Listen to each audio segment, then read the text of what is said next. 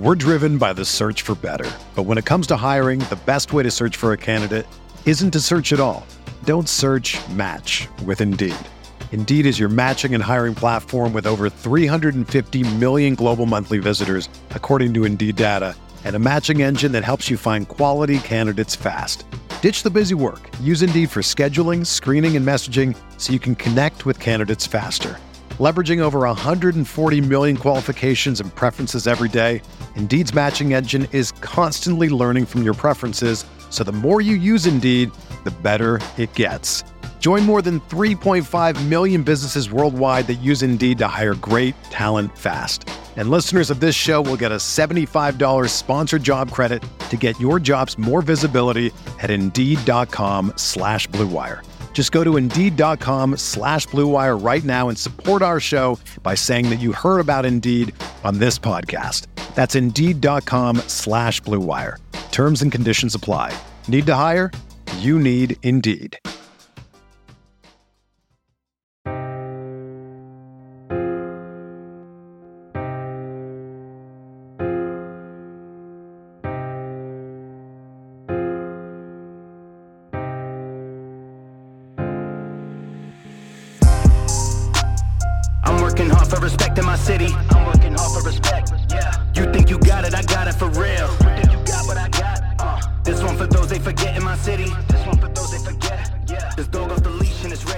Good, everybody? Welcome back to another episode of Veterans Minimum. I'm your host, Nick Diaz. Not to be confused with the UFC fighter, Nick Diaz.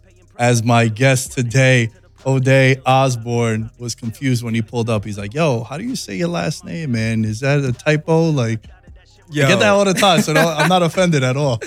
I had to I had to double take like when I saw Nick and I saw D A I S instantly I thought Nick Diaz and I was like no that doesn't say that's not the- that's, I was like because I was gonna be like yo you got the same last name as Nick Diaz like that's dope but it wasn't I told uh I told John, sh- shouts to John Orlando. He was on the show for uh the Makhachev card with, with Charles, and we were talking about UFC because I got a big passion for the UFC, man. It's become like my favorite sport. You're a fighter too in the UFC.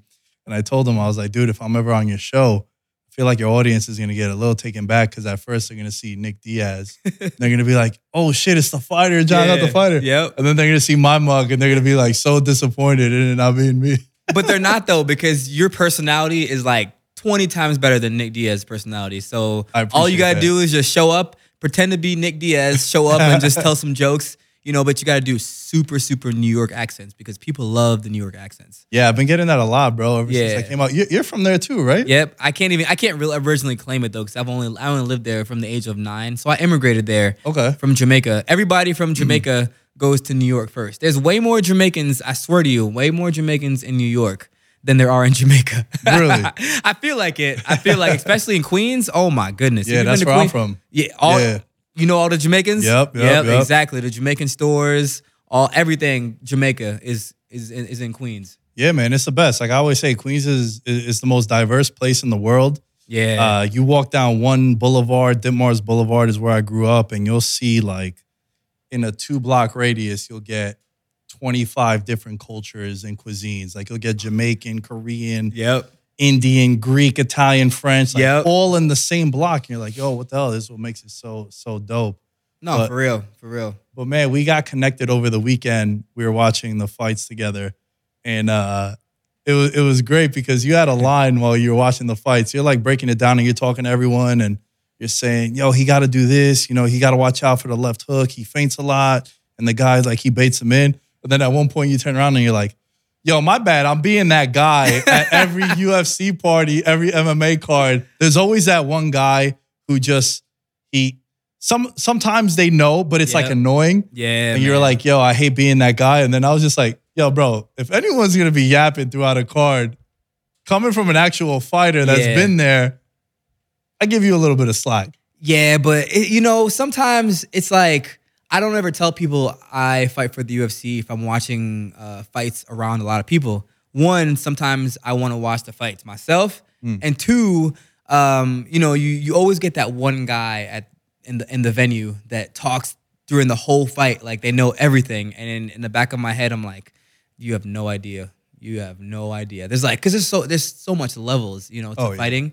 And I never want to be that annoying guy whenever the fights are going on, just talking about the fights and like breaking it down and like, you know, my ego showing. And so I always try to let people watch the fights, but sometimes, you know, it just comes out because I'm like, oh, ooh, you know, because there's there's such a level to a simple jab, right? There's such a level to a simple jab that I know when somebody has a really good jab and another person hasn't been practicing their jab enough. You know what I'm saying? Like sometimes I'll be like, ooh, they they need to work their jab more. You know, it's just there's there's such levels to just a simple jab that the naked eye doesn't see. Like on the recoil, you know what I'm saying? If the hand comes back in right here, their jab is crispy. If they just comes out from from here to here and it's like without them moving their body as much, that jab is crispy. But it's the guy that that jabs and comes down and then brings his hands up that needs that hasn't been working the jab a lot. You know what I'm saying? So uh, stuff like that, I look forward. I look for when I watch fighting. I'm like, okay, how's his? Where's his hand coming? So pay attention next time you see you watch fights and somebody throws a jab. Pay attention to where his hands go right after. So that's another uh, good tell. Nah, that's dope, man. Because you also had said something when when someone's fighting, like how you never want to see your fighter throwing punches and they're like tensed up, like oh, you want it like, and you were just demonstrating it over Ah, there, and I was like, yo, that shit was fire. The way you explained it. Yes, the word that I was using was uh, cerebral. Ooh, okay. So you you want to be as cerebral as possible when you're in the cage. how does that? uh, Do you train that, You have to, or is it just to. something that you got? Uh, some people have that um, naturally gifted. Like I, I believe Michael Jordan was that person that was just he was born with it and he trained it. Right. Uh, Floyd Mayweather, he's that person. You know what I'm saying? He's so cerebral. Um, I think it was Dewey Cooper. He said, um, you know, you've seen Floyd in different situations where he's been hit or he's been hurt, you know, but you never see him break. You've never seen Floyd break. You never see him get out of position where he's like tensed up and angry. He's always composed and disciplined. Because, you know, like I said, in a fighting situation, the person who is the most, um, the person who tries to hit the hardest usually is is is probably the person that's going to get tired faster, right? Uh, the key to fighting is that you have to be able to hit very hard, very fast, while not trying to do that at the same time. And you have no idea how hard that is because the other person is trying to kick your fucking head off.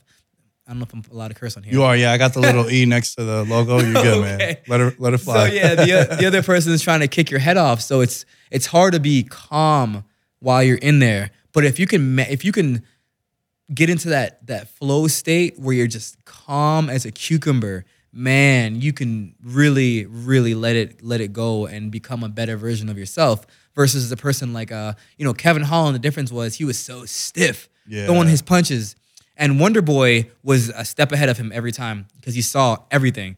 He wasn't it, he wasn't even close. Kevin wasn't even close because Wonder Boy would know you're gonna you're gonna go. Okay, there it is. Ah, yep, there it is. You're gonna go. and you said something that was so it blew my mind when it happened because you you said how the first round was going to play out and then you said the longer the fight goes you're just going to see wonder boy eat him up and that's exactly what happened what was so fascinating to me was hearing you say that and then it playing out because you said wonder boy or a fighter like wonder boy they have their technique and they have their System. system. Yeah, I was gonna say game plan, but system. And it's mm-hmm. like I'm gonna stay true to it. Where Holland was a little more wild, and you even said the only way he could beat him would be to try to catch him with mm-hmm. those wild tendencies. Yep. And then to see that play out, dude, was insane to me because again, that's why I like having your perspective because you've done that. And also, I had I had the honor of having uh, Eric Nicksick on my show, and Izzy's my favorite fighter. Yeah. And I've watched all of Izzy's fights from the first time that he debuted in the UFC up until his last one. Mm-hmm.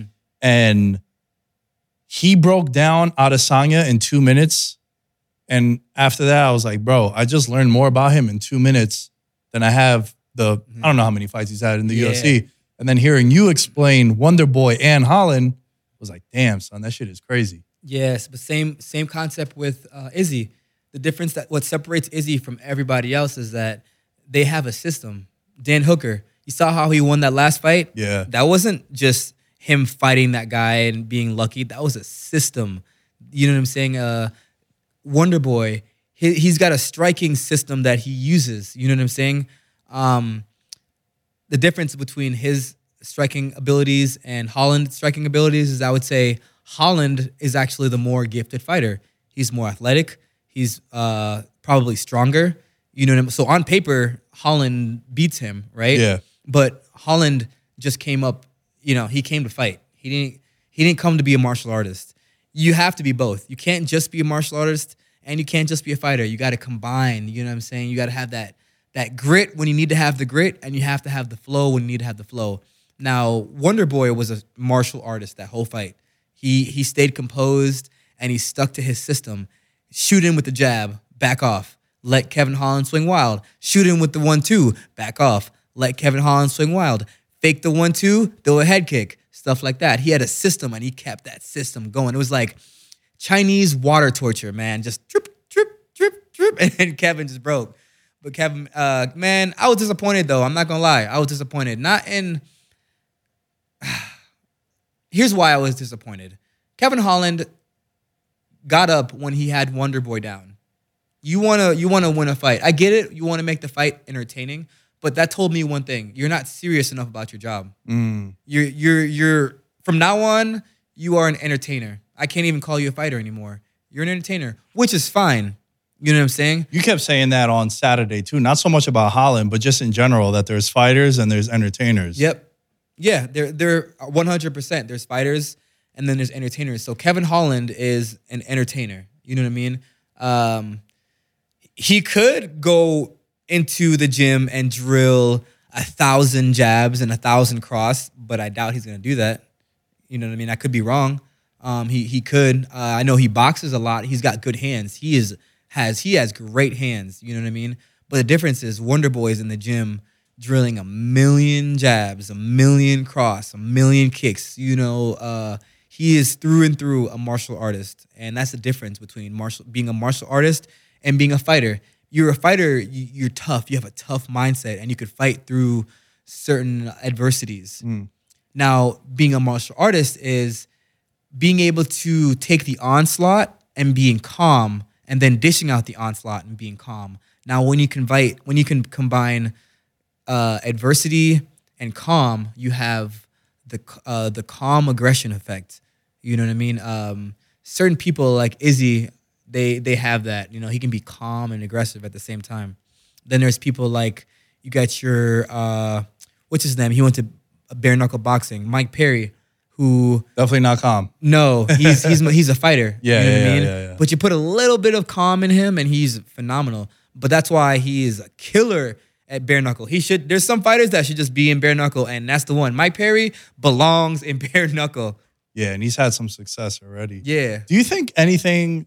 i there's any truth to Hmm. fighting in front of a crowd and then not fighting in front of a crowd, like the a- being in the apex and then being out in front of fans? Because that Orlando card and then this one this weekend in Vegas, like it's going to be in front of eighteen thousand people as opposed to being in the apex. And you were telling the story about hearing "Oh day, oh day," like Oh yeah, man. Sometimes that uh, adrenaline dump, right? Yes, you never want that adrenaline dump. And I made that mistake my last fight, you know, because I walk out and the crowd's like, oh, day, oh, day, oh, day, oh, day.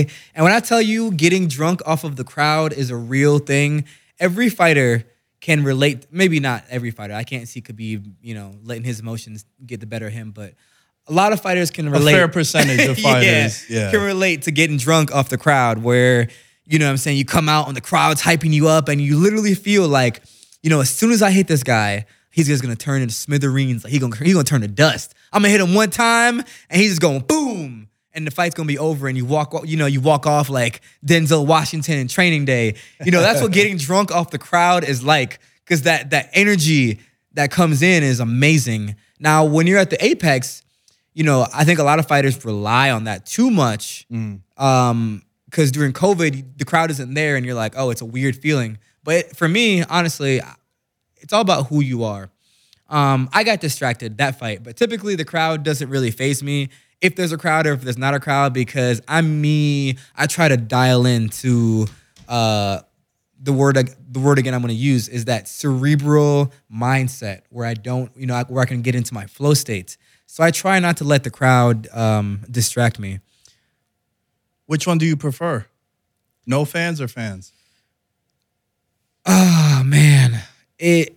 I would say it's a bittersweet. So there's a positive and a negative for both, and I'll, and I'll tell you what it is. So with the crowd, you do have that, you know, um, the fans being there, and it's like a super super hype card, and um, you get the momentum from the crowd, and it's just the energy is just amazing. Well, I, I wanna I wanna add more to that too, in a way, because I feel like ever since COVID happened, even these fight night cards in like Columbus, Yeah. Orlando, Long Island that Yeah. they had over the summer. Yeah, it's not a pay per view, but it feels like it because Mm-hmm. Yeah. we didn't have Exactly. we didn't have fans there. So going watching an Apex card, bro, and then watching like a random card in Austin, Texas, you're like, holy shit, this is wild. It's a pay per view basically. Right. No, hundred percent. And that's like the that Orlando card was damn near one of the best cards of the year. I would have never thought. Yeah. I would have never thought. I, for real. That card was damn near one of the best cards of the year. I was like, wow, you know.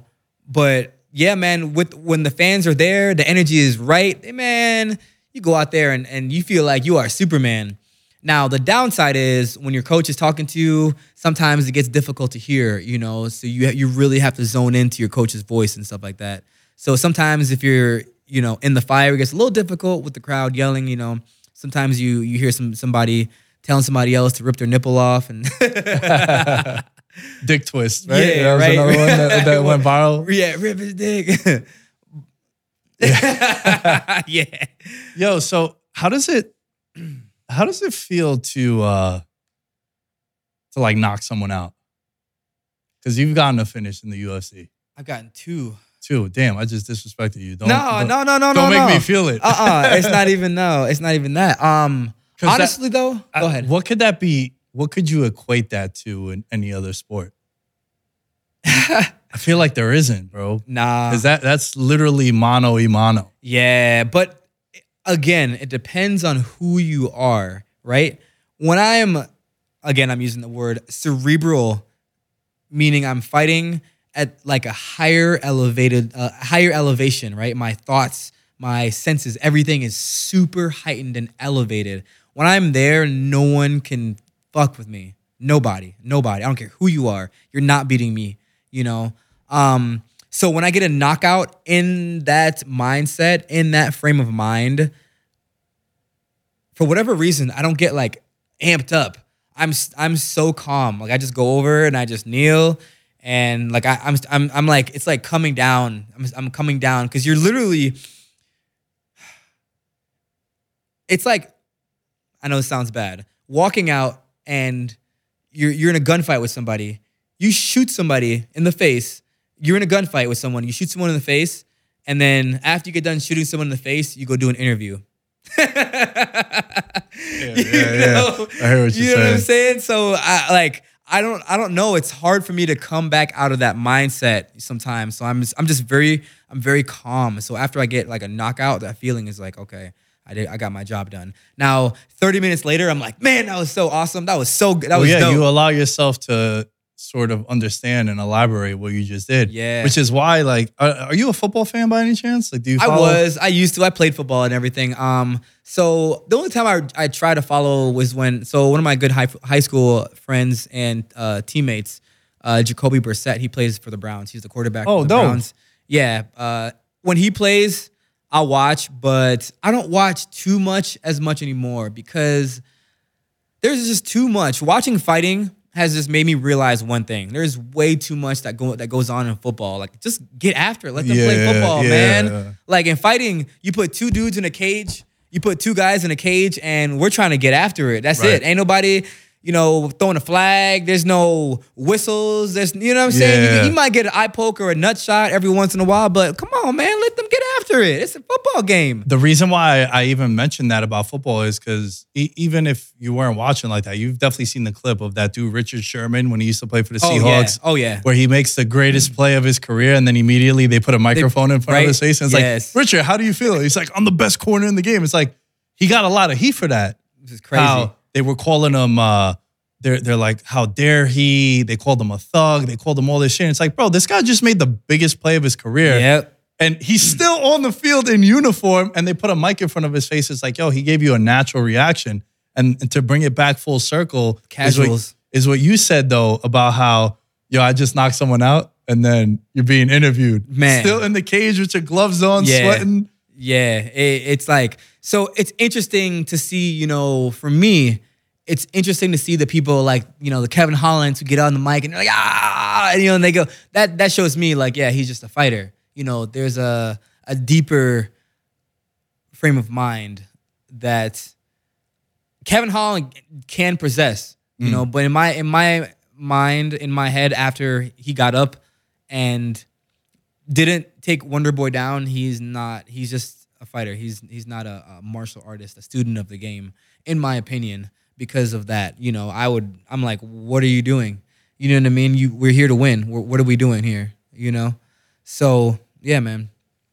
How do you feel about this card coming up in Vegas this weekend, this pay per view? And one of what I mean by that is, what goes into a fighter's mindset when things things kind of get shuffled around, like uh, guys are pulling out of fights, cards are now. The last time we were in Vegas for a card, you had the whole Nate Diaz Chimaev thing Yeah. go down, and people aren't sure if they're going to fight or guys making weight, whatever it might be. So how do how do you feel about two party question? How do you feel about this 282 card? Mm-hmm. We both have uh, a little bit of an interest because we have friends that are fighting on this card. Yes. But also like the main event got turned around. It was supposed to be Glover and Yuri. Now it's Jan and, and Yeah. Kalaev. Like, how you feel about all this? Um, again, I always say things depend on who the person is, right? Me, I'm I'm not gonna break. I may get distracted, but it's not gonna break me. Um, I've had fights where I've gotten to the airport on fight week to go to Las Vegas to fight, and my opponent pulls out. Uh, I was actually supposed to fight Denys Bondar, who I'm fighting next. That's what's actually pretty funny. So I was supposed to fight him like five fights ago. He pulls out. They're like, "Hey man, we can't get him, you know, out of Russia because he was doing COVID. Um, do you want to go up at 45?" And this was supposed to be at 125. He's like, "Do you want to go up at 45 and fight Jerome Rivera?" A week leading up to the fight, in my head, I'm like, "Well, you know what? I'm a fighter. Let's do it." You know what I'm saying? So I move up to 45, fought Jerome Rivera, got an 18 second knockout. Then it was great. But some fighters can get distracted when there's a lot of shifts. You know what I'm saying? Because they picture their moment too much. They're like in their head, their moment has to go a certain way where they get this certain knockout and they get their hand raised and they say the line and it's, you know, it's too script. It's way too scripted. You can't be like that. You can't be so scripted all the time. Those are the same guys that when they fight in the cage and their game plan doesn't go their certain way, they break. You know what I mean? Mm. You can't be so scripted. You have to have your your game plan or your moment, but you have to be prepared for changes because this game is not perfect. You know what I'm saying? So, with that being said, you know, this fight coming up, um, I'm hoping uh, there's the Jay Jay uh, Jay Perrin and Raul Ros- Raul Rosas is a great fight. You know, I think that fight's kind of being slept on a Yeah, little bit. It's yeah. not getting as much love because the storylines to it are fascinating. Yeah. Because I train over at Syndicate. I've seen Jay in there uh, a bunch of times. He calls me Grand Theft Auto shorts because I got these Grand Theft Auto shorts. So he'll always be like, "Yo, I, I fuck with them shorts."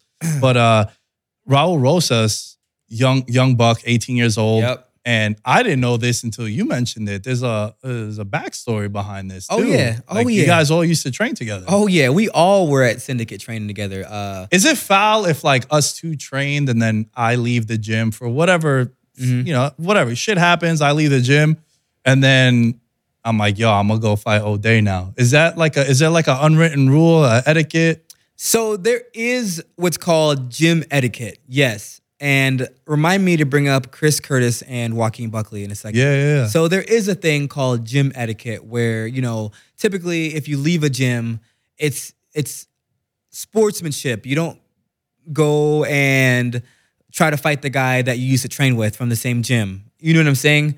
But I understand that it's the business, you know what I mean? And this is a a business sport that guys will do that. You know what I'm saying? But at the same time, um, yeah, it's something. It's not something that I would do just because out of respect and honor, you don't really do that. And uh, you know, we were at Syndicate. I was with I was there with Jay and Raul. Uh, Raul also super super cool guy. You know, I know right now he's got a lot of hype and you know his confidence is high. Uh, personally, Raul's a really really nice guy. His parents are really really cool. Uh, his dad and his mom they're like his biggest supporters. You know, his dad is one of his coaches. He's there with him. His mom and his dad are there with him every single day at Wow. the gym. Every single day. Um, that is so important for a young fighter to have. So important. And this Something- is like the youngest fighter ever to be in the UFC. Yes. I never had, you know, my mom and my dad at, you know, the gym where I was at. You know, obviously for reasons like my mom had to work and stuff and provide Right, and all right, that right. stuff. But he's fortunate fortunate enough to have both his parents there. His dad's recording every practice, you know, taking notes for him and helping him. And, you know, it's um it's good. It's a good foundation to have. So he he's a young Thundercat, but um, I, I love Raul. But you know, Jay's my roommate, and I do think Jay's more experienced. I do think Jay's the tougher fighter. So I'm swinging uh, towards Jason uh, Perrin here on this one because because of the um, it's just a matchup. You know, Yeah. Jay, Jay J- Raul is good at what he does, but Jay's not the kind of fighter typically that just uh, accepts the ground and plays jujitsu. You know what I'm saying? Like when Raul fought whoever he fought last On the he- contender, yeah. yeah, he wanted to to like show his jujitsu level and his ego. You know what I'm saying? Which caused him to lose the fight because he he could have just got up and and and fight him. You know, uh, I don't think Jay's gonna play that game where he, you know what I mean, um, wants to go jujitsu for jujitsu. I think Jay's probably gonna try to get back up if he gets taken down. Um, Yeah, But in my, yeah. in in in my my notes for this fight because I know you're not allowed to, but I'm not a fighter in the UFC, and I, I do like to you know degen a little bit. yeah, you know, Like, to my betting. yeah, yeah, yeah, yeah. Bring it on. Yeah, Hey, I'll talk about I'll talk about betting. People like you know people are like highly um, suggesting fighters to stay away from the topic f- from betting. I'm like fuck that. You know why I say that? Because I'm not out here betting. Right, right, so I yeah. could talk about it. Yeah. You know what I mean? I don't care. Like what? Oh, like I'm I. You ain't you ain't seen me betting on fights. So yeah. With, well, with, with Perrin, I think I think he's had the tougher road. Also, like he fought he fought uh, Bautista. Yep. He's, he's a beast at 135. Beast, man. And I, I look at that. Do do you look at that with fighters? Like Oh, yeah. your, your uh, Most definitely. like you have strength to. of resume, You Uh, have strength to of schedule. You have to. Even uh um Aoriqileng. Arichi Lang is slept on. He's actually he didn't he didn't have a good start, but that guy is good. Yeah. Aoriqileng is really good. Like he is polished, and uh, he didn't have a good start. He didn't have a good start, but he, he's good. Uh, Yeah, I bet I bet Jay early, early on, like when the lines first came out for that, because I'm looking at it like, yo, he's fought the better competition. Mm-hmm. I think Rosas still like, bro, there's there's levels to this, right? You're 18, Mm. like, and and unless you're this like wonder kid and you're really all you really are everything Yeah. that we're hyping you up to be, by all means, fine. I'll I'll learn the hard way by losing my money, but. For the most part, I think the size should be. I think the line is mispriced. I think Jay should be the favorite. Yeah, for sure. I think um, Rosas someday will be a problem. Yeah, I think yes, he will be a problem in probably about three years. He will be a problem. Uh, right now, I don't think he is that problem. Um, you can. I'm not saying he's not good and he doesn't belong. He's really good and he does belong. He does belong. yeah. I I 100% think that he's belong he belongs and um if you build him right, he will be I think he could be a UFC champion someday. Um there's just certain things uh attributes that hasn't grown in yet. You know what I'm saying? Right. Uh, he's still a kid. So his man strength hasn't developed yet. So he's going to he's going to be fight, fighting you know, um, guys that have that strength. Not right now because they are going to build him right. I'm talking about later on. Um, but people usually possess this sort of aura about them. Um, I don't know how to explain it. So the dude that fought in Contender Series on the same card as as uh, Rosas, actually, what was his name? Oh my gosh, uh, wrestler guy. He just got into the UFC game. Not sure. They put two guys in the new UFC game. Joe was- Pfeiffer? No, Raul Rosas Uh-huh. and the other new guy off of Contender Series, the one that with all the hype on his name. I'm blanking right now. He's got all the hype on his name. I, I didn't really Um, watch the contender like that. I did watch the Rosas thing, so I, I might have. I should have been able to to see that. Yeah, they actually wanted him to fight Khamzat, but something happened. But yeah, Oh, dude, Bo Nickal. Bo Nickal. yeah, I didn't Bo even get to type it out when you said the Hamza thing. That's what rang the bell. yeah, so I think the difference is some people when they get into the uh, UFC, um, we can't get crazy too, man. Like I, I think like there should be a like climbing the ladder kind of yes, thing. yes, Because also you could put your. That's why you see like a lot of boxers. Yes. They'll show up and they're like twenty two and oh. You're like, yo, how? I, I, just hear about him now, but it's like you're being worked in. Unless there's a backstory like Pereira and Izzy, Mm-hmm. Yeah, where he only gets that title shot because of that kickboxing 100%. background going all the way back. Hundred percent. But it, go ahead. No, no, I was gonna mention something else, but you could finish it. No, I was gonna say uh, when you when you look at Bo Nickal and you're around him, he has a certain uh, aura about him that is just it's uncanny. You know what I'm saying? It's like his energy. You can feel that confidence that just kind of um, it's just there. He doesn't have to really bravado around to let people know that he's that good. Um, striking, I don't know. His his wrestling, like I said, you can tell he is. It's there. Um, his mentality is incredible. If you ever get a chance to meet him, you'll understand what I'm talking about. Just by by talking to him, uh, you you you can feel it. It's a certain feeling. Whereas you know, uh, Rosas still has a lot of distractions. You know, you can kind of see. a- I'm not saying he's distracted. I'm saying he has distractions in his life. That, does that make sense? Yeah. Not saying he's distracted, saying he has distractions because he's so young. Yeah, he's yeah, getting. yeah. You know, there's gonna be girls. There's gonna be all kinds of stuff. So that's the only thing that is in his way. And if he if he can get past those distractions and, and keep on the same path that he's going, he's gonna go up, man. He's gonna do some really good things. Now, what about a fight like Paddy Pimblett and Jared Gordon? Um, everyone knows uh, my backstory with Jared. That's one of my good friends. We grew up together in the same town, and uh, he actually came on veterans minimum before he signed with the UFC. This is a super throwback, like the OGs of Oh the yeah. show. Oh yeah. This is when he was at CFFC, and uh, he had told us like we all pulled up to his fight at the Borgata. They were he was fighting for a CFFC. He had told us he's like, man, uh, Matt Serra and Dana White are going to be at the fight. They were doing the Dana White looking for a fight kind of thing back Uh-huh. then. And uh, ever since then, bro, like I was always a UFC fan, but Yeah. once like Jared got in, we're like, all right, now we got now Yeah. we got skin in the game, and we'll tell him like, "Yo, this guy coming up, you might be fighting him," and we'll send them like advice and shit. He'd be Yeah. like, "Yo, I appreciate what you guys are doing, but like, I got coaches for this also, like trolling us too." yeah. But dude, Yeah, man. this is a fight, Paddy Pimblett.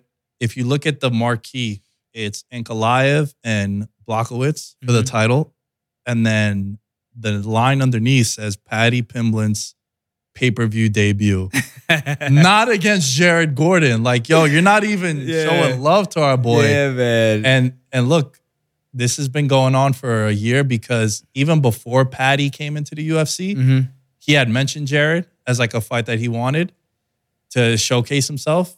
And it's one of those things where like they've been going back and forth Yeah. respectfully. Yeah, yeah. But I think this is gonna be a I mean, everyone knows what side I'm on. Yeah. But like as a neutral, yeah.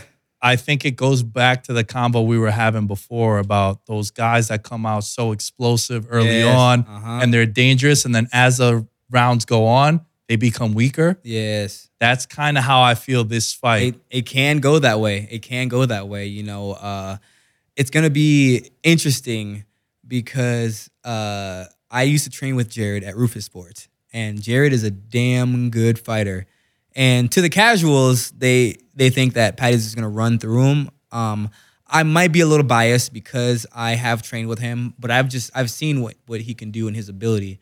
So he he is a threat. You know what I'm saying? And I'm going with Jared once again because I think I'm I'm biased and I have emotional skin in the game. but uh I think he'll surprise a lot of people. I really do. I really do. Jared Jared's a tough, tough, tough SOB. Um, Paddy though, I will say one good thing about Paddy, man, when he gets in the cage, he's dialed in. he Mentally, locks in. Yeah, yeah, Yes. yeah. You could tell it's like the, the switch. Like he has his fun because Yo, I can't front. His walkout is pretty popping. Yeah, man. Like he gets the whole it. crowd into it. He kills it. You know, like I'm gonna be a little conflicted when Right. Paddy's coming out. I'm gonna Right. be vibing. I'm like, nah, nah, nah. We need this guy to kills get it, murked. man. You know? And not just that, too. He's actually like a really great guy. Uh, I've actually met him and had a conversation with him. He's a really nice guy. Really nice guy. Uh, You know, um, another guy that's on the card that I really enjoy. He's one of my favorite people. Um, not just in the in the fighting world, but more so personally. Uh, Darren Till. When I first came out to Las Vegas about a year ago, you know, I was I was like, oh man, you know, I'm not sure about if I'm gonna like Vegas, how it's gonna be for me. I'm nervous, you know, I gotta leave, blah blah blah. And I moved out out here, you know, during COVID, so we weren't at the Apex. We were at the um, uh, the building across the street from. No, no, I'm sorry. We were at the Apex, not the PI. We were at the Apex at the time doing strength and conditioning. Now, strength and conditioning is back at the Performance Institute, but before it was at the Apex. And so, you know, I used to do my sessions at the same time uh, Darren would do his sessions when I first moved here. And I knew I've knew of Darren since, you know, I was training with Tyron Woodley at Roufusport and Woodley was gonna fight. Yeah, yeah, yeah, yeah. You know, I've always been a huge fan of just the way that he talks. And, you know, he's not talking shit. He truly believes the things that he said and that he says. And I've always been a huge fan of that. And uh, you know, he just came over to me one day and we just started talking and we started talking about music and all kinds of shit, man. And he's actually very, very mature for his age. I I thought he was much older. I, I'd forgotten that he was so young. I think he got his title shot at like 26. Yeah, he did. He was- 27. yeah, Like, he yeah, did. he was a young buck. very mature though, man. Yeah. Uh, so we we hit it off, and you know, man, we've just been we've just been cool. Good. He's a really good good mate, man. He's a good lad, bro. We've been cool for um since I met him, you know. And today I saw him for the first time in a long time because he was here actually for like a couple months, uh, rehabbing his injury. Yeah. And he left, went back to the UK. And when I saw him today for the first time in the locker room, it was like, I was like, oh, what up, bro? Oh, yo. You know, we That's just, dope. it was cool, man. It was cool.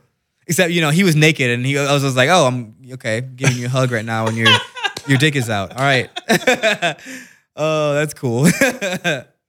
Yeah, he has an interesting fight this weekend too, man, because it's been a little bit of a layoff for him as well. I think his last fight, he's had the issues where he got hurt and then guys dropped out of fights, which is always like so annoying. And yeah. and, and I get it, man, from the fighter's perspective. I feel like you guys take those fights because you've spent your money on your camp, you've Mhm. you've you know spent your time preparing, and there's no payoff unless you hit weight and Yeah, then you you get into the cage. I So know. what's I, I before we get to like the main event, Mhm. uh, I I did want to ask you about what go what's the thought process between you're preparing for your fight. Us two are supposed to fight two months from now, Mhm. and then three weeks out, two and a half weeks out, I hurt my ankle. I got to pull out the fight. But you've just committed five and a half weeks of training.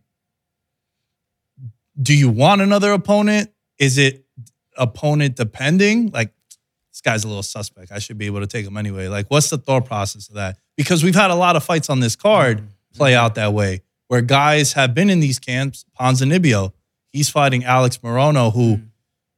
also is there a like a win-win situation for a guy like Morono?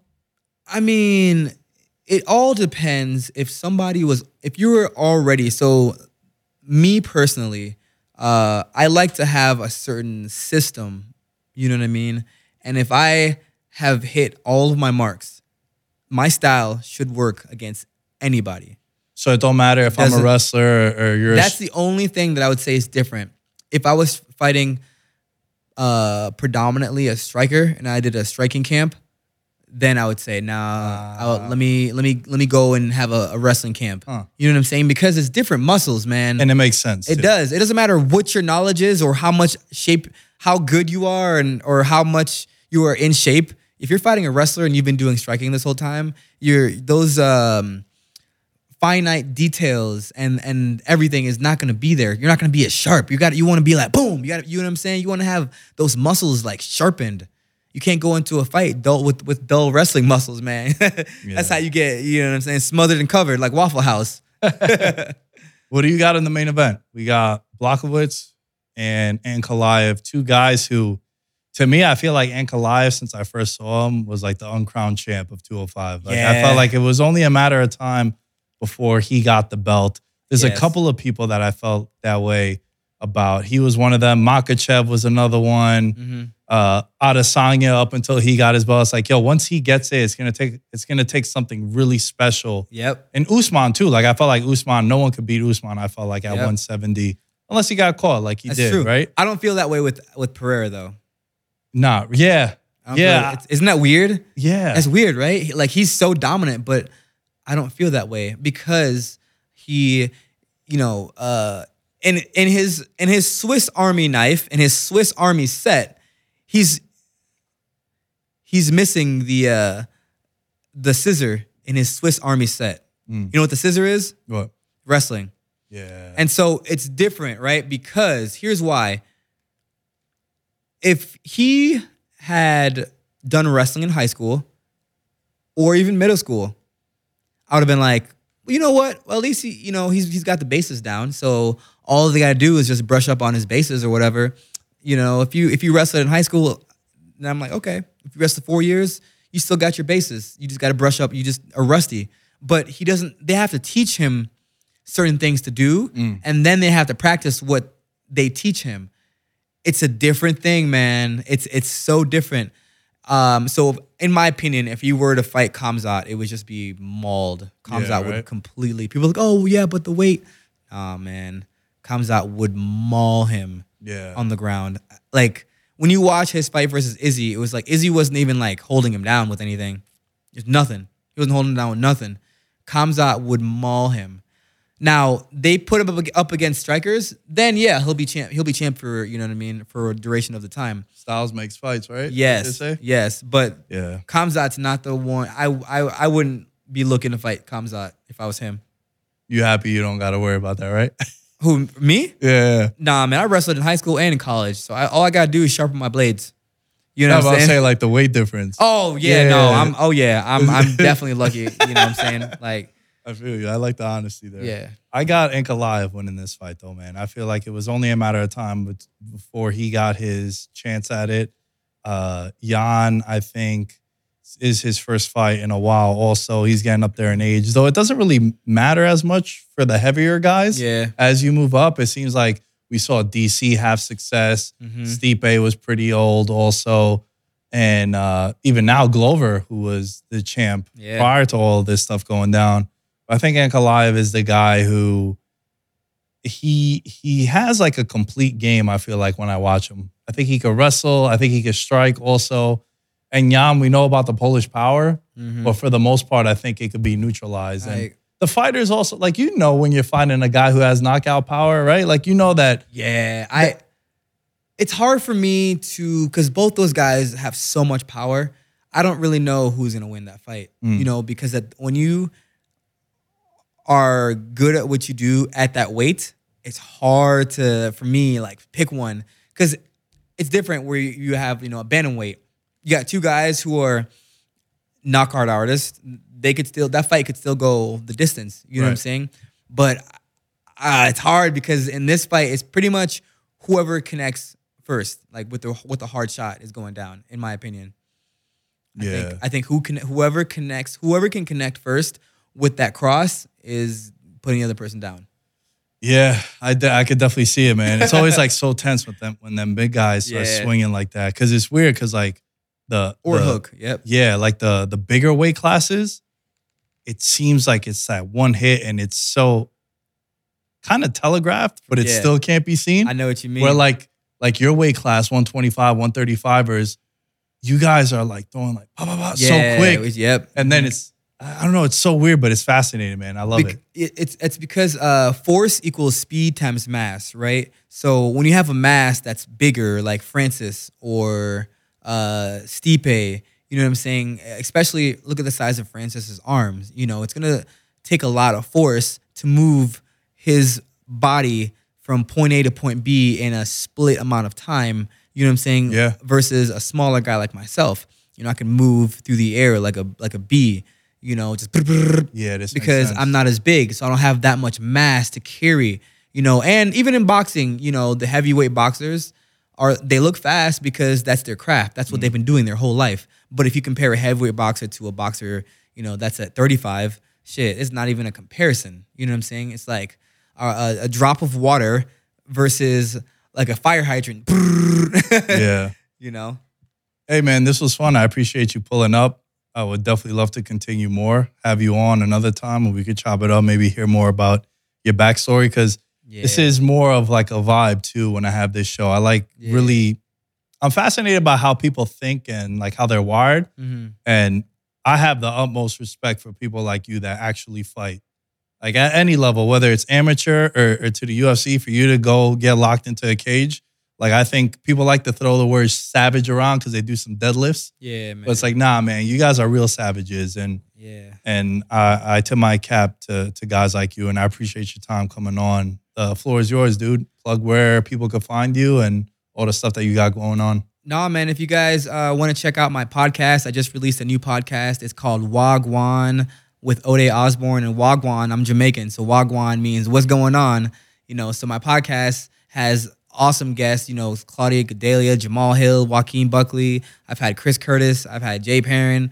I've had Montel Jackson. Who else have I had on there? Um, Cheyanne, ba- uh, uh, Vlismas. I've had Casey O'Neill. You know, list goes on. So it's just like actually, it's a vibe kind of like this. So you guys check that out. Also, you can find me on Instagram and Twitter, Ode Osbourne. Um, that's pretty much about it, man. I appreciate you you have me on this place, man. I just want to, at the end of the day, be able to use my gifts to inspire someone who is watching me that feels that you know what I'm saying. Because fighting saved my life. You know what I mean. Uh, fighting saved my life. It it it, was able to take me out of the uh, the societal way of thinking. You know, being a martial artist. That's why I talk so much about being a martial artist. You know, I want to inspire other people to be a martial artist. At the end of the day, it has nothing to do with fighting. It has everything to do with uh, you as a person and how your growth. You know, the kind of seed that you plant is the flower that you're gonna grow, and the flower that I want to grow is a a flower that helps people.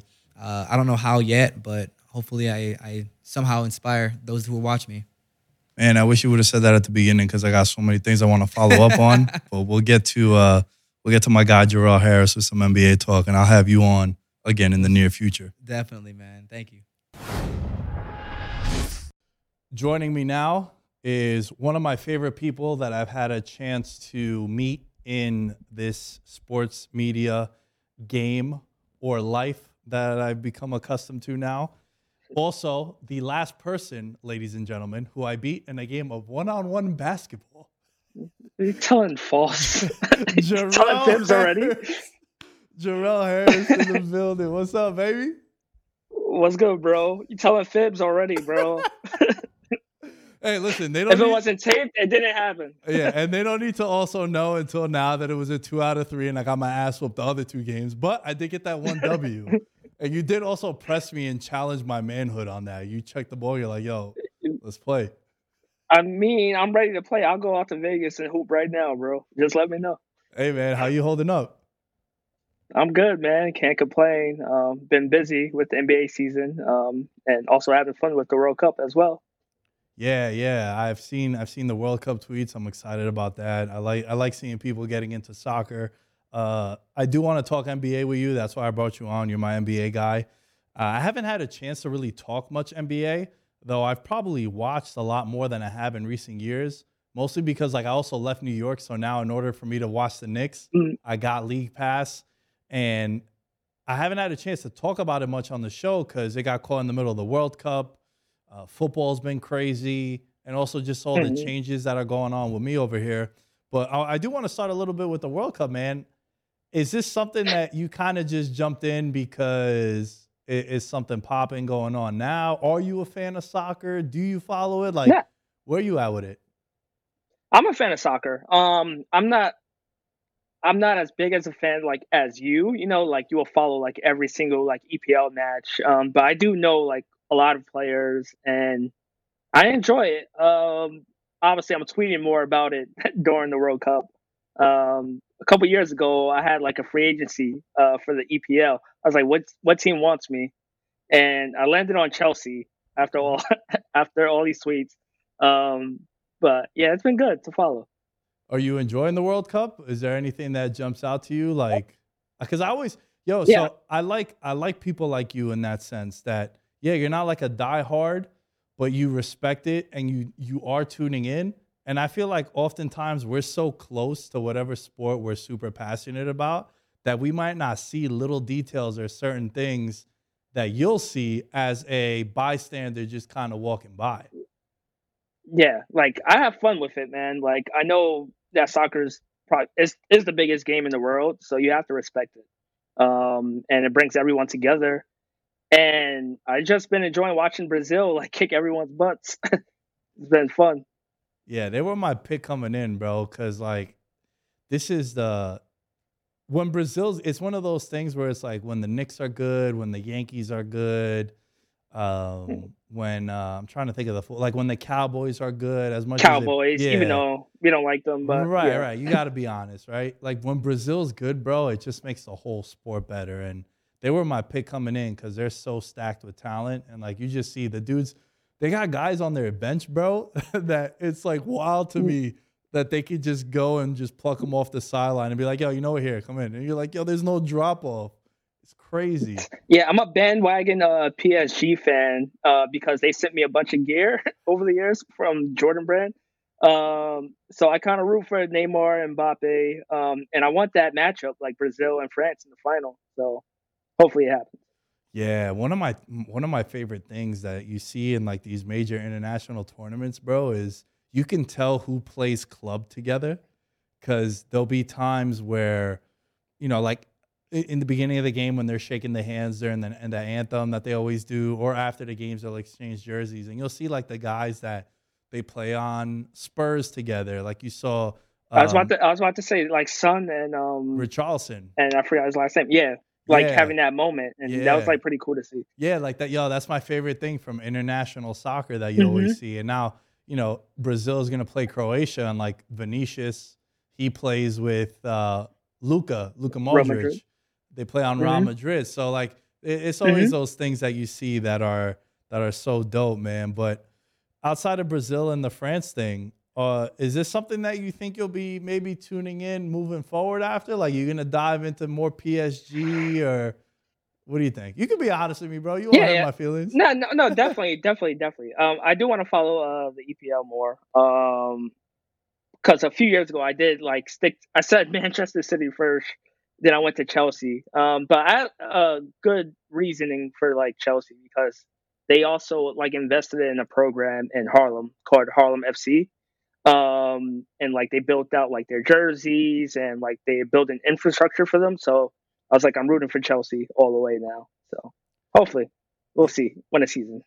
Yeah, nah, that's dope, man. I didn't know about that. The Harlem, the Harlem thing that they did, and also like they got an American guy on there right now too, which is also dope. Uh, Yeah. I think if you wanna if you wanna follow a team, bro, that like is not your Chelsea, Manchester's, Leeds is pretty dope because they got two Americans and I've heard Tyler Adams. I know I, I saw some of your tweets and some posts about Tyler Adams. Like he, you know, he's the captain for the U.S. team. So it's been fun, man. It's been fun. Were you disappointed in the USA?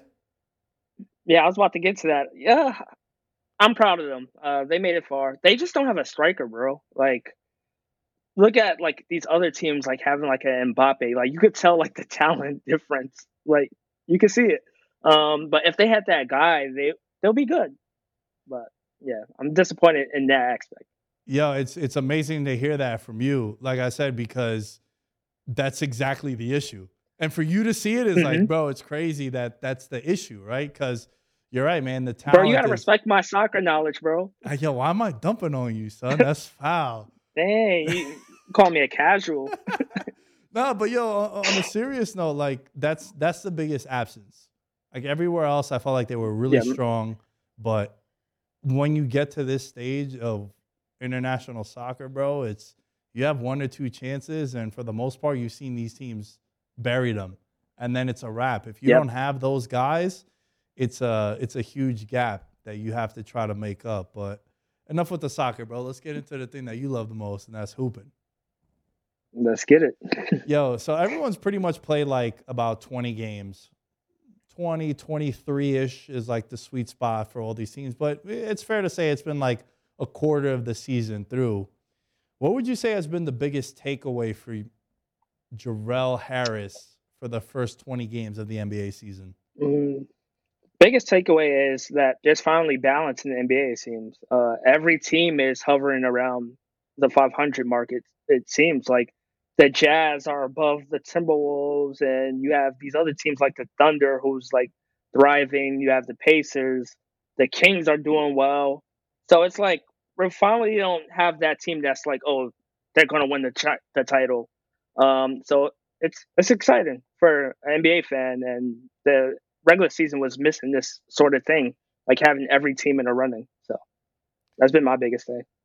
I mean, dude, if you look at like the standings, right? You got you got the Heat, they're 11th. They were a team that was deep in the finals, conference finals last year. Yep. You got teams like the Bulls, who were the Cinderella story last year. They're struggling this year. When you go to the West, you got Golden State, the defending champions. Right now, they'd be the 10th seed. Lakers are 10 and 13. If it wasn't for AD going absolutely ape shit the last couple of weeks, just going mm-hmm. bananas and sort of like y'all must have forgot because I feel like we forgot a little bit yeah. about AD, bro. Don't you? We think? forgot about him. Like all in, all the injuries, bro. That that's what happened. Um, but I'm happy that he's showing like his talent. Um, you know, we he kind of got lost in like the Giannis, the Jokic, and the Doncic like talks, and now we seen like he's this world class talent. Um, the other day he was like, they must not not see me in New Orleans, like his game back then. But hey, I'm happy for him.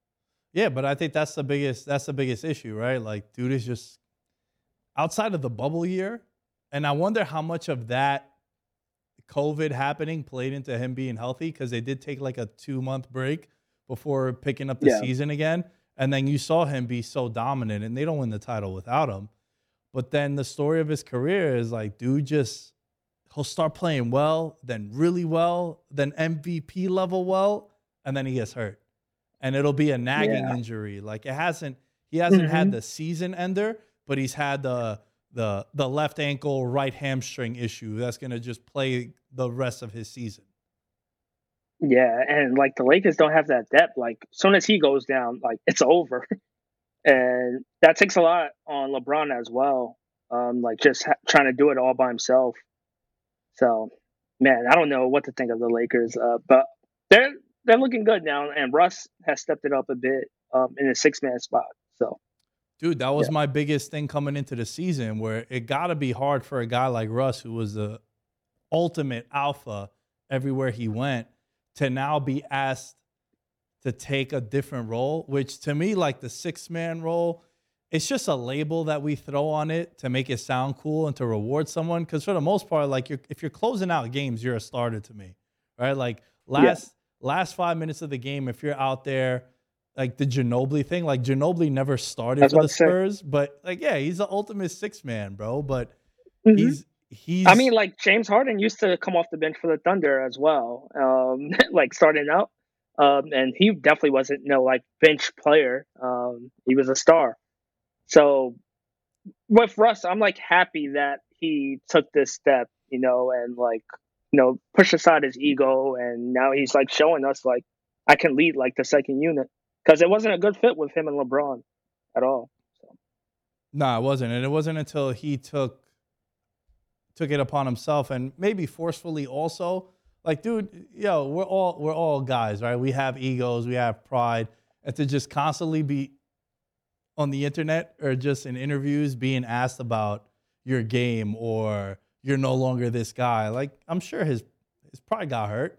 This guy was an MVP. Yep. He was one of the top players in the league, and to be asked to take a lesser role, I think it took some time. And once he embraced it, that's why you saw that the Lakers season, dude. It wasn't like two weeks ago they were like plus 500 to make the mm-hmm. playoffs, mm-hmm. and now that it's even money. So it just shows you how much shit has shifted in favor of them. There's still a long ways to yeah, go. Yeah, say, yeah, it saved his NBA career, in my opinion. Um, like just coming off the bench, because if he didn't, like the way things were going, like who knows, like who would want Russell Westbrook? Like no team was trading for him. They didn't want that contract, so it's tough. but I'm happy that he turned it around. My my buddy Joseph, I think you know Joseph. He used to work at Complex, also Sole Savy. Mhm. Uh, we we got a lot of mutual friends. He made a comparison. We we did NBA players to World Cup players, and he did uh, Russell Westbrook as Cristiano Ronaldo. Obviously, Ronaldo's Mm. way more accomplished, like hardware wise, but dude, that was a pretty good comp, man. Because like Ronaldo had his fallout at Manchester United. Now he's no longer with them, and it's that. I mean, you see that contract now, though. yeah, it'd be easy for me to leave also. bro. different. Yeah, that's different money. But yo, like it, it's Yep. difficult. It's difficult for you to be an aging star and be told to have a different kind of role when you thought you were an alpha. And to me, one of my biggest takeaways, and these are always weird because I feel like these are subjective as far as what you thought your predictions or takes were going to be on this team. But bro, I really like this Pelicans team, man. And I was high Yeah. on them coming into the year. I don't know if it was you that was on my show where we were talking about like next season. And I said like the Pelicans could be a sleeper, sort of this year's version of Memphis. Memphis came out of nowhere last year and all of a sudden they're a two seed. Yeah. And I felt that way about the Pelicans because if you looked at what they closed out the year with, with CJ McCollum coming in, and then you had Herb Jones, our boy uh, GTA Alvarado, he's coming off a monster Mhm. game, a career high. And you're looking at all those pieces that they had, and obviously Ingram. And then you throw in that, you dangle that Zion piece where if he could get Yep. implemented into this, like, yo, this team is going to be serious. And they were 50 to 1 Yeah, and now they're and now they're the they're 15 and 8 they're the second seed and this is a two-parted question and i know i've kind of went on a little bit but Jarrell, what were your expectations for the pelicans coming in because to me this is the biggest takeaway but it also isn't because I, I i was high on them coming into the year Yeah, um, like what you mentioned, like there was like the Grizzlies. They are the Grizzlies of this year. Um, like taking that next step because you've seen what they did um in the last postseason against the Suns. Um, like they had them shook, and then you add Zion to the mix and that talent, and excuse me, and he's back in shape. It's like the road is theirs now. It's um, so it's gonna be interesting to see. And I love GTA. That's that's my guy. Yeah. Yeah, man. It's you know, he he's another one who we because we didn't see him and because he got hurt, we forgot. And it and it sucks, but it's also like a sad reality. I think if you're an athlete and you get put that injury prone label, that if you do go down, people forget and then they want to wait and see was it an anomaly or or is this really going to dictate where your game is going to be like? Mm-hmm. and they they've been fun to watch, man. They're like a league pass team for me. That's actually good. They are, man. Right? Like you saw the other game when he had 38 the other day. That was that was that was beautiful to see. Bro, and Alvarado had like 25 or 26 a career high recently, like within the last week. And No, that's what I'm saying. Yeah, oh, had 38. Oh, 38. Oh, even more. Jesus. So I, I Yeah. must have been bugging then. Because the reason why Mhm. is like, yo, every team needs a guy like that who he's Yep. He's kind of like annoying to play. He's that dude at the park that you hate when you're against him, but you love him when he's on your team because you're like, all right, yo, this guy plays like way too hard defense for a pickup game. Like, it's not that serious, I bro. mean, he's a he's a New York City guard, bro. Like, what do you expect? That's a fact. That's a fact, man. What would you say has been a, Yep. a letdown for you through the first 20? Biggest letdown has been the Timberwolves. Yeah. Um, like after that trade, Uh, like I don't know if that's. I hear you on the letdown, but like you, you thought that was a good trade. no, no, I said after that. Well, I mean, I wasn't the biggest Rudy fan, but you have like Anthony Edwards, who, you know, is taking that next step. You have Karl, D'Angelo, um, Jaden McDaniels is like really good. So I expected them to like do much better, you know, than they what they're doing now. And then like to have like the Jazz actually outperforming them, I did not expect that at all. so I think they're the biggest letdown right now. Yeah, But you could throw the Heat in there as well, for sure. yeah, I think I, I think you're onto something by saying like, if you compare the two teams, it's definitely a letdown, right? Because Yeah. Utah, Utah gave up Rudy, and I think they'd make that trade any day of the week because all the stuff that you got back for Rudy Gobert, I don't think you get that now, knowing what we know. Right? And to give all that up, it's like, bro, what is what could Karl-Anthony Towns go for on the open market, or or a guy Yeah. like, uh, I mean, he would never get traded, but like a guy like Giannis, right? Like if all that stuff was for Rudy, you're probably gonna add like four times that. That's that was the Kevin Durant uh, problem. Like that's why he couldn't get traded. Rudy messed up everything for him. it's like if Rudy's getting all this, what does KD get? And the Nets ax- asking price was it was too high. Now Yeah, and bro, that happens in all sports. It's like, yo, if this if this quarterback signs for that much money, like what it's what what's happening to Lamar Jackson right now, and all the issues that were Yep. coming in into this season. It's like, bro, Kyler Murray got the bag, Josh Allen got the bag, Deshaun Watson got the bag, and we know about all the craziness that's going down with him. But it's like, yo, Lamar's won an MVP. He's won more games than everyone else. He's been stable outside of last year where he missed the last five games. And guess what, bro? They were the one seed before he got hurt. And then when he went down, that's why they weren't the one seed and they don't make the playoffs. And it's like, yo, if all the guys that I'm grouped with are getting paid, I'm not gonna get paid when I'm more accomplished than all of these guys. And then it's the same thing with like the Rudy Gobert thing with KD. It's like, bro, I'm I'm way better of a player and I impact the game way more than what Rudy does. Rudy's an amazing defender, but when you're not out there, bro, in the last five minutes because you're a liability because of your offensive scoring, it's like I'm not giving up all that for you. And then you look Exactly. yeah, and then and then Utah's you know 14 and 12, where everyone thought that they were going to be just a nightmare, and they're playing good ball.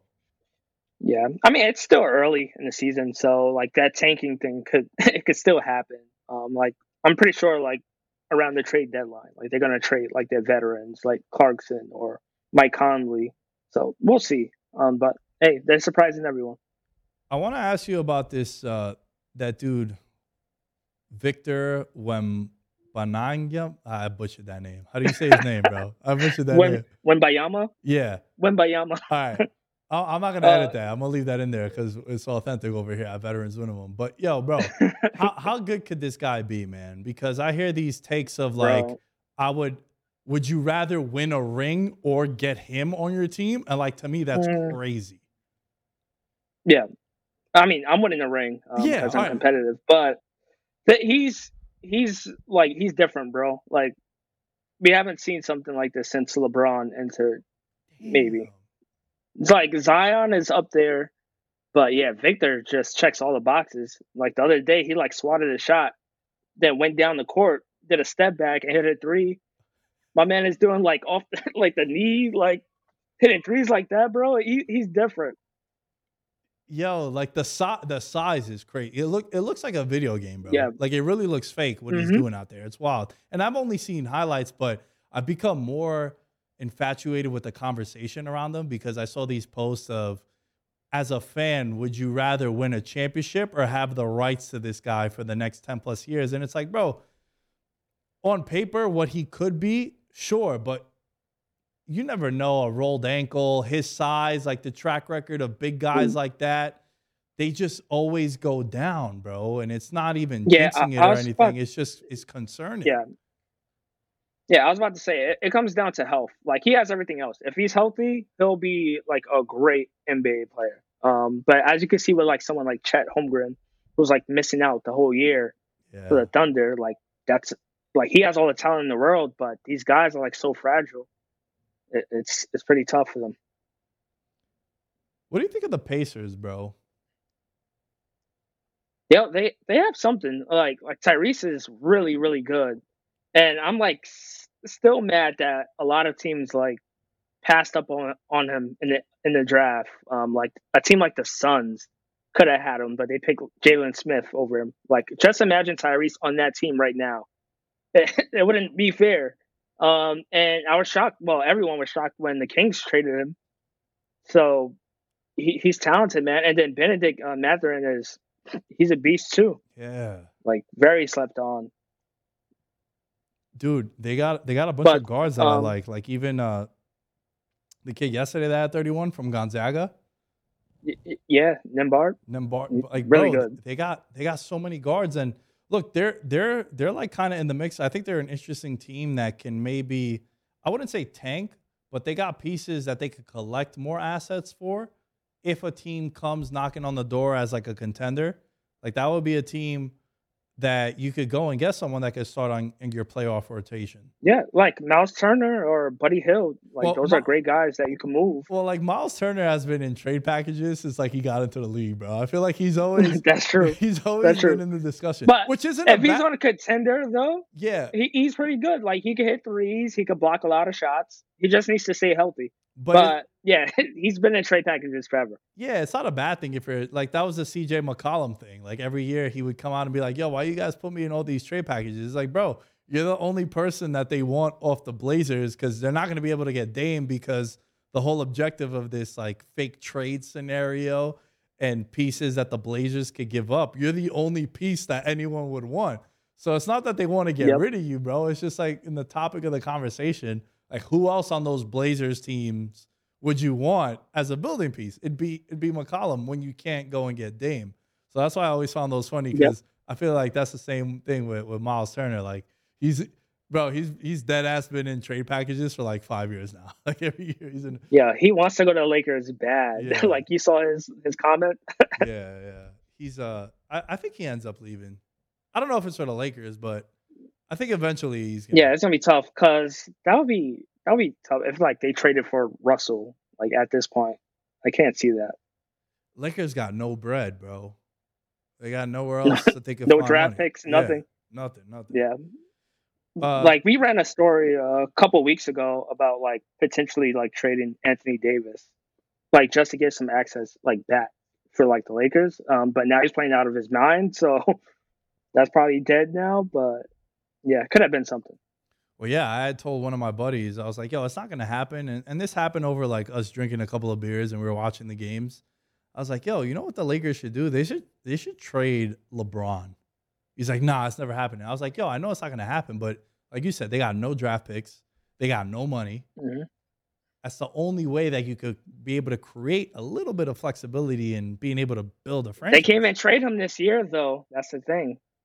It's in his contract. You can't get traded this season. Oh, damn. So he really got him by the balls. yeah. hey man, give me give me a player in the league that uh, deserves his flowers.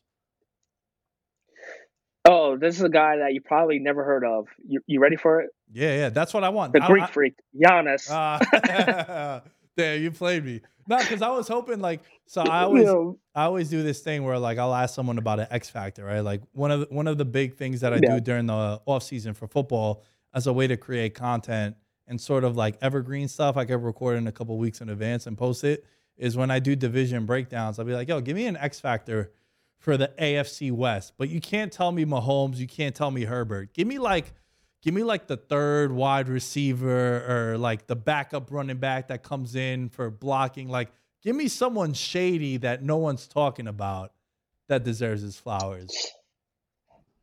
All right, so this is pretty tough. Um, I was gonna give Shai, uh, Alexander, his flowers. Um, he's not like this shady figure or anything like that, but he's like playing out of his mind and deserves an All Star spot at this point.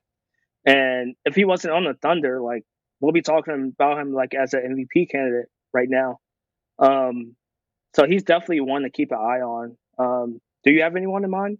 Well, SGA had made my list because he started. I had a couple. Uh, one of them was like an obvious one, and I was gonna defend it a little bit. But like SGA, he's thirty one point three per game. You're right. Like if he's not on the Thunder, it'd be he'd be in a conversation of being as like one of the top five guys in the league right now. Like, bro, I always think about this, and I know, I know it's kind of like being biased because I'm from New York, but like, imagine if this dude was doing what he's doing in Oklahoma City at the Garden, right? Imagine if Yep. I was talking about this recently. Imagine if Justin Fields was doing what he's doing with Chicago on one of the New York teams. Bro, they'd be flexing Exactly. out Sunday night games to get the Giants or the Jets on there, especially with them being good. And it's like, bro, it's magnifying 10x if you do that in a big market or in a team that's like winning also. I love the SGA call. Uh, one that I was going to mention, and this was going to be the one that I was going to defend a little bit. It's I think it's because now I'm in the West Coast and like it'll be a random Tuesday at 7:30 and I'll be watching the Mavericks. Like, bro, Luka's even better than I thought he was. And like, Wait, you just I know you, you didn't bring up Luka after all that. Well, yo, listen. That's why I said like how you said the Greek freak before, and then you started laughing. I was like giving his flowers. Like Luka gets all the attention and all that. I'm not saying that's not where I'm going at with this, but like, bro, No. it's a travesty that they're wasting his prime with what's around him in Dallas, and that's what I mean. Like, he's getting the attention and his flowers from everyone, but I feel like the organization and the guys around him are not giving it to him also. Yeah, I mean, they could still win games. Like you saw what they did to the, the Suns the other day, um, and then they beat the Nuggets as well um, last night. Um, he he's a world class talent, bro. Um, he could do everything. Um, they just, but like you said, like he's missing that second piece. Like if he had like an AD, or I'm trying to think of someone else that would be like that could play second fiddle to his talent. But if he just had that one guy, they could definitely be championship like contenders for sure. That's why the conversation around him always like winning MVP has been wild to me because I don't think the team is good enough to get him like the top three seed or to be a top seed in order for you to get the accolade. Because like, bro, outside of Russ, like you can't be a six or seven seed and win MVP. You just can't. Like the history of the NBA tells you that. And for them, like they're the. I mean, what was Jokic? What was Jokic um, standings? Um, where were they at last year? They when he won were they were the four or the five. So I mean, close. Yeah, you're you're right. But historically, like it got to be something like really special in order for you to get that. And like Luka's having a monster season Yeah. too. But Mm-hmm. I don't know, man. There's just something that like it, it bugs me when the organization doesn't do right. I don't think they're doing right by him. Because then if he gets up and leaves, you know what the people in Dallas are gonna do? They're gonna burn his jersey. It's like, bro, I just gave you so many Yeah. years, and like the best thing you got me was Porzingis. Congrats. Like, come on. Yeah. Um, but another guy that you should be on the lookout for is um, Ant Simons on the Bro, Blazers. yeah. Uh, when when like when Dame sits out with like an injury or a nagging like injury, um, he steps up big and he can score the ball. Um, and that team is playing really good, good right now. So, But not even not even this year. Yeah, like but- last year when Dame and McCollum were out, and like he was just dropping Yeah. thirty pieces on people like day in day out. So yeah, he's a he's a he's a problem also, man. Hey, last thing I want to ask Mhm. you about the NBA, bro, is what's going on with Golden State? Are they just on this NBA championship hangover, or should you be yeah, concerned? NBA championship hangover. I'm not concerned whatsoever about the Warriors until it's like playoff time. Um, they'll be all right. Uh, like they had a lot of distractions in the off season, you know, with like the Draymond stuff. Um, and everyone is like getting back into shape. Like Clay's getting back into it. Um, some of the younger players haven't like progressed as they wanted, like someone like James Wiseman. Um, but as he gets more reps, I think they'll be okay. They're champions for a reason, so I'm not concerned. Last thing, has anything changed for you from what you thought at the beginning of the season and then now through like 20, 25 games as far as who you think is going to win the title? Uh man, I didn't know the Celtics. Like I knew they were really, really good, but damn, like they took it up another level. Like Tatum's like probably the favorite for MVP right now. Um, him, Luka, or Giannis at this point. But they're twenty and five right now. Their offense is they was known for their defense throughout these like past few years, but their offense like has taken like another step. And so they're a scary team. So I don't, I can't see anyone in the East right now that could could beat them in the in the finals, in the conference finals. So Hey man, Tough. the and it's crazy. Like you were talking about Golden State's offseason. Like, it's not like Boston had a smooth sailing with what happened with the coach also. And, and Exactly. And Tatum, Tatum was my pick to win MVP this year. He was also my pick to win it last year. But the thing that yep, I know. the thing that that uh, stood out was at the All Star game last year. He went to Embiid and said, "Hey, big fella, I hope you bring it home this year." Talking about the MVP, because he's like, "Starting next year, it's mine." I was like, "Oh, oh, okay, That's what we want. that's what we Mhm. want." Yeah, man. Everyone's all lovey dovey and whatnot, and he's the last of that like Mamba mentality. He was a Kobe protege also, and he honored him in that playoff game too, which I thought was super dope. But I think now if people are doing it, it's kind of like cloud chasing. Like it was super organic when Tatum did it, but like now if someone did it, I, I Yeah. find it a little cringe. But they've they're a team that like they've been through the they've been through the wars and the battles, bro. And I think last year them Yep. losing the finals and and Tatum had some big games, but I also feel like he might have lost a couple games to them too, which is weird when you try to like nitpick at the guy that got you there to be critical. Like the Yankees just signed Aaron Judge, and it was like, yeah, I remember Yankee fans booing him in the playoffs when dude Mhm. was like carrying your whole team, right? So it's a weird dynamic when a guy is the reason why you got there, but then also might have been the reason why you lost too. And them coming around this yeah, he season, has. He, yeah, he has some nagging injuries in the finals. Um, and their turnovers is what killed them against the Warriors. So hopefully they turn it around. Um, but I'm happy for them. Um, not the biggest Boston fan, but they're exciting to watch. Nah, for sure, man. Yeah, and I, I think I think coming in, I had Boston and and uh, I thought Philly would be a little bit better. They've been fascinated to watch how like depending on the night you tune in, you're like, yo, this team might win the finals, Yeah. and then the next night you're like, yo, they might not beat the Bobcats. I mean, the Hornets. Like it's it's The yeah, Bobcats. Bobcats, super throwback. Hey man, uh, when are you coming out to Vegas, bro? Man, I need to. I need to make it out there, bro. Um, just let me know, and, and I'm there. Summer League. We gotta do something. What do you recommend? What do you recommend?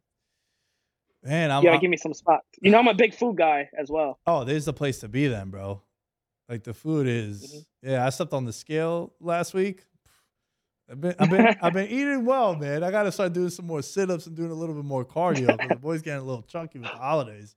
But uh, there, there's some good spots, Oh, man. They're not paying me anything, so I'm not gonna mention them on air. But I'll definitely send you a couple of recommendations for sure. I got you. I hear that. I hear that. Hey, uh, I'm proud of you, man, with the Sunday Watch Club. That's been beautiful to see grow and uh, all of your success, man. I'm rooting for you as always. Right. You're one of my uh, favorite people that I've gotten to connect with.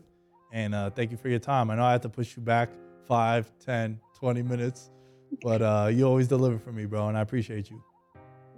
Yes, sir. I appreciate you, brother. I'm I'm happy for you as well. Thanks, man. Where can they find you on social media? Uh, Jarrell Harris um, on Twitter underscore Jarrell Harris, and then you could also follow Sunday Watch Club on Instagram as well. Let's go. I have a Sunday Watch Club OG on on this pod. I'm gonna have another one on the next pod too. It's like I can't, even though I moved, I can't get away from you guys. You always family, bro. Yes, sir. All right, man. I appreciate your time, bro. Yes, sir. At Nick Day is 10 is where you can find me. At Veterans Minimum is you can find everything for the show. Check out all the content coming out on the YouTube channel, youtube.com slash veterans minimum. And we'll catch you guys next time.